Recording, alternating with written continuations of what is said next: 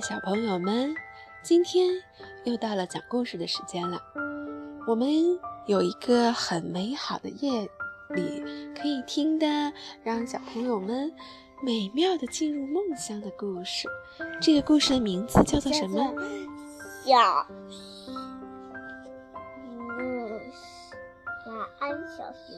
对，这本故事叫做《晚安，小熊》，作者是德国的。作家昆特布莱斯，是吗？嘘，我们要把这个惊喜留到最后跟小朋友分享，好吗？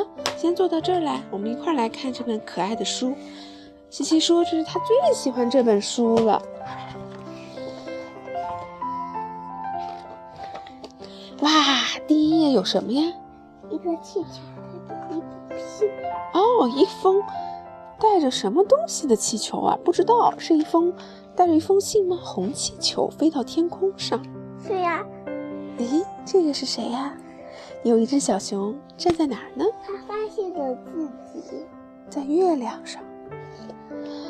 睡觉的时间到了，小熊脱下苹果裤，换上了小星星睡裤。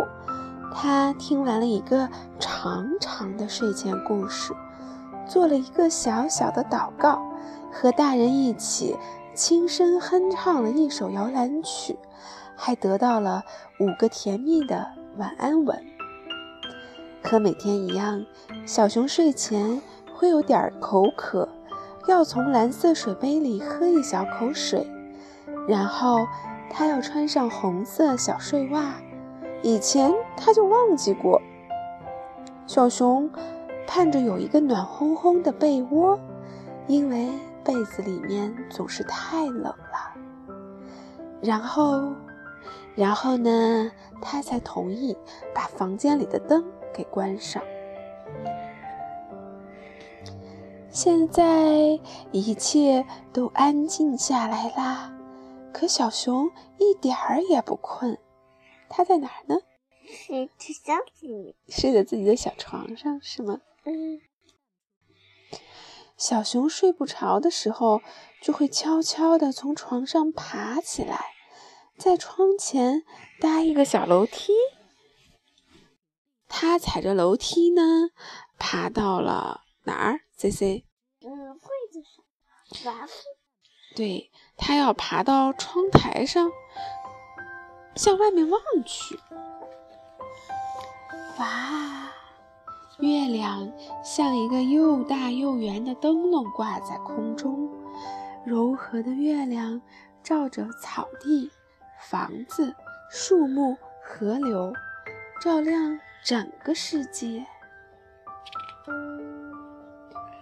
外面渐渐凉了下来，小鸭子还在河中嬉戏，时不时传来的蛙叫声划破了宁静的夜。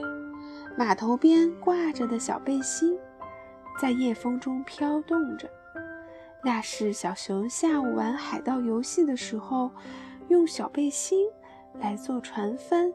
而那个鞋盒呢，就是藏宝箱，在哪儿呢？这哦，和这对，那是他小他下午玩耍的地方，是吗？在小熊家的隔壁住着一个奶奶。它的名字叫做玫瑰奶奶，她在花园里呀忙碌了一整天，翻土、除草、播种、浇水。玫瑰奶奶总是一边干活，一边给她的花儿们讲故事。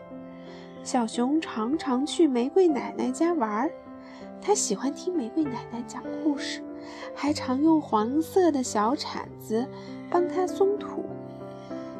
现在从窗口望过去，玫瑰奶奶坐在扶手椅上睡着了。她可能是太累了吧？嘿，我看见在烟囱上坐了一只小猫咪。它在干嘛呢？洗爪子吧。嗯，可能在看月亮吧。在树林边的草地上有一个稻草人，对，站着一个稻草人。那是去年秋天孩子们用木头和旧衣服做的。从那时候啊，大家经常去找稻草人玩，在草地上做各种游戏。每次，他们都在稻草人的帽子上插满了青青的草和盛开的鲜花。小熊啊，还曾经送给稻草人一辆带红色轮子的木头汽车。这会儿，小鹿正在稻草人身边的草地上散步。昨天呀，邻村来了一个马戏团，小熊跟着家人去买东西的时候，在那儿看了一会儿热闹。他看见五颜六色的花车，踩着高跷的演员，卖棉花糖的胖老太。还有一匹超小的马驹和一头棕色的大熊，还有大象呢。现在呢，晚上的演出已经结束，观众们都回家了，演员们也钻进车子里睡着了。在这宁静的夜里，小丑正拉着小提琴，为小象们演奏着一支摇篮曲。深夜里，偶尔会有一艘货船在河中漂流而下，也许驶向下一个港口，也许一直驶入大海。小熊看着船上忽明忽暗的灯光，静静听着发动机低沉的鸣叫声。一只气球带着一封信，缓缓地飘过草地。它来自很远很远的地方，马上就要降落了。信里写着什么呢？说不定小熊能知道。也许等明天一早从香甜的睡梦中醒来时，就能读到信了。小熊期待着明天的到来。明天，它又会成为一个海盗，和船长一起到波涛汹涌的大海中航行。他们一定会发现远方的陆地和神秘的宝藏。可是，如果明天太阳不出来呢？如果明天下雨怎么办？那小熊就会飞快地跑到谷仓，爬上楼顶的小阁楼，那是他的秘密小屋，藏着许多收藏来的宝贝。其中有一只陶笛，小熊会用它吹奏出美妙的曲子。坐在温暖和干燥的地方看雨有多舒服呀！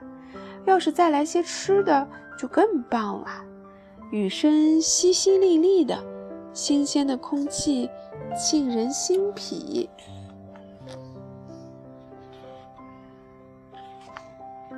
小熊兴奋地期待着明天的到来，可窗外依旧是浓浓的夜色。小熊闭上了眼睛，是不是该睡觉啦？嗯，不知从什么地方传来了轻柔的音乐声。小熊猜想，那是月光音乐家在静谧的夜色中散步，演奏着他们的乐章，献给月亮。献给孩子们，也献给小熊。月亮整晚都挂在天上，照着草地、房子、树木、河流，照着整个世界。它也透过窗子照在了小熊身上。小熊向月亮道了声晚安，送给他一个甜蜜的吻。然后呢，小熊就进入了梦乡。好可爱的小熊呀！在诗的最后一页有什么惊喜呀？上面是什么字？这封信是给谁的？一个红气球飞过来了。上面还写什么？这本书是我们的作者昆特·布莱茨献给小朋友的。抽出这封信，我们来看看上面写的什么！我也好想知道呀。这封信送给找到红气球的人，画完这幅画就能让他拥有神奇的魔力。先给天空、草地、月亮和星星涂上五颜缤纷的色彩，然后在草地上画上你今晚想梦见的东西。记得睡觉前把画。放在枕头下，这样你就会做个美丽的梦。好啦，晚安。你可以在这画的下面，有着月亮、星星和草地的这幅画上，画上你想梦见的东西，好吗？我们也跟小熊说晚安，好不好？晚安，小熊。晚安，红气球。谁会找到它呢？我。嗯，好，拜拜。